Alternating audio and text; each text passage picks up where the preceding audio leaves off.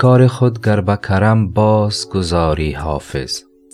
ای بسا عیش که با بخت خدا داده کنی در اینجا معنی آن مصر را می بینیم که فرمود رضا به داده بده و از جبین گره بکشای.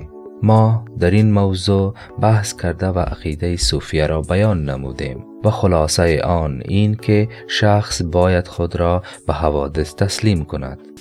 و نسبت به مصائب خون سرد باشد و آنها را غیر محض و به مصلحت خود داند تا بدین وسیله دلشاد شود.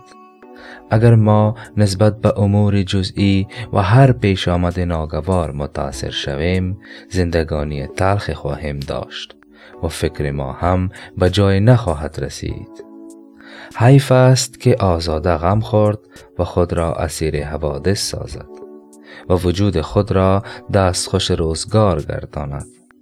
و مقصود حافظ هم همین است و می گوید از خود سلب اختیار کن و کار خود را به حق واگذار و خرسندی را پیشه خود ساز. آن وقت خواهی دید هیچ نوع بدبینی و تیرگی در روح و افکار تو وجود ندارد.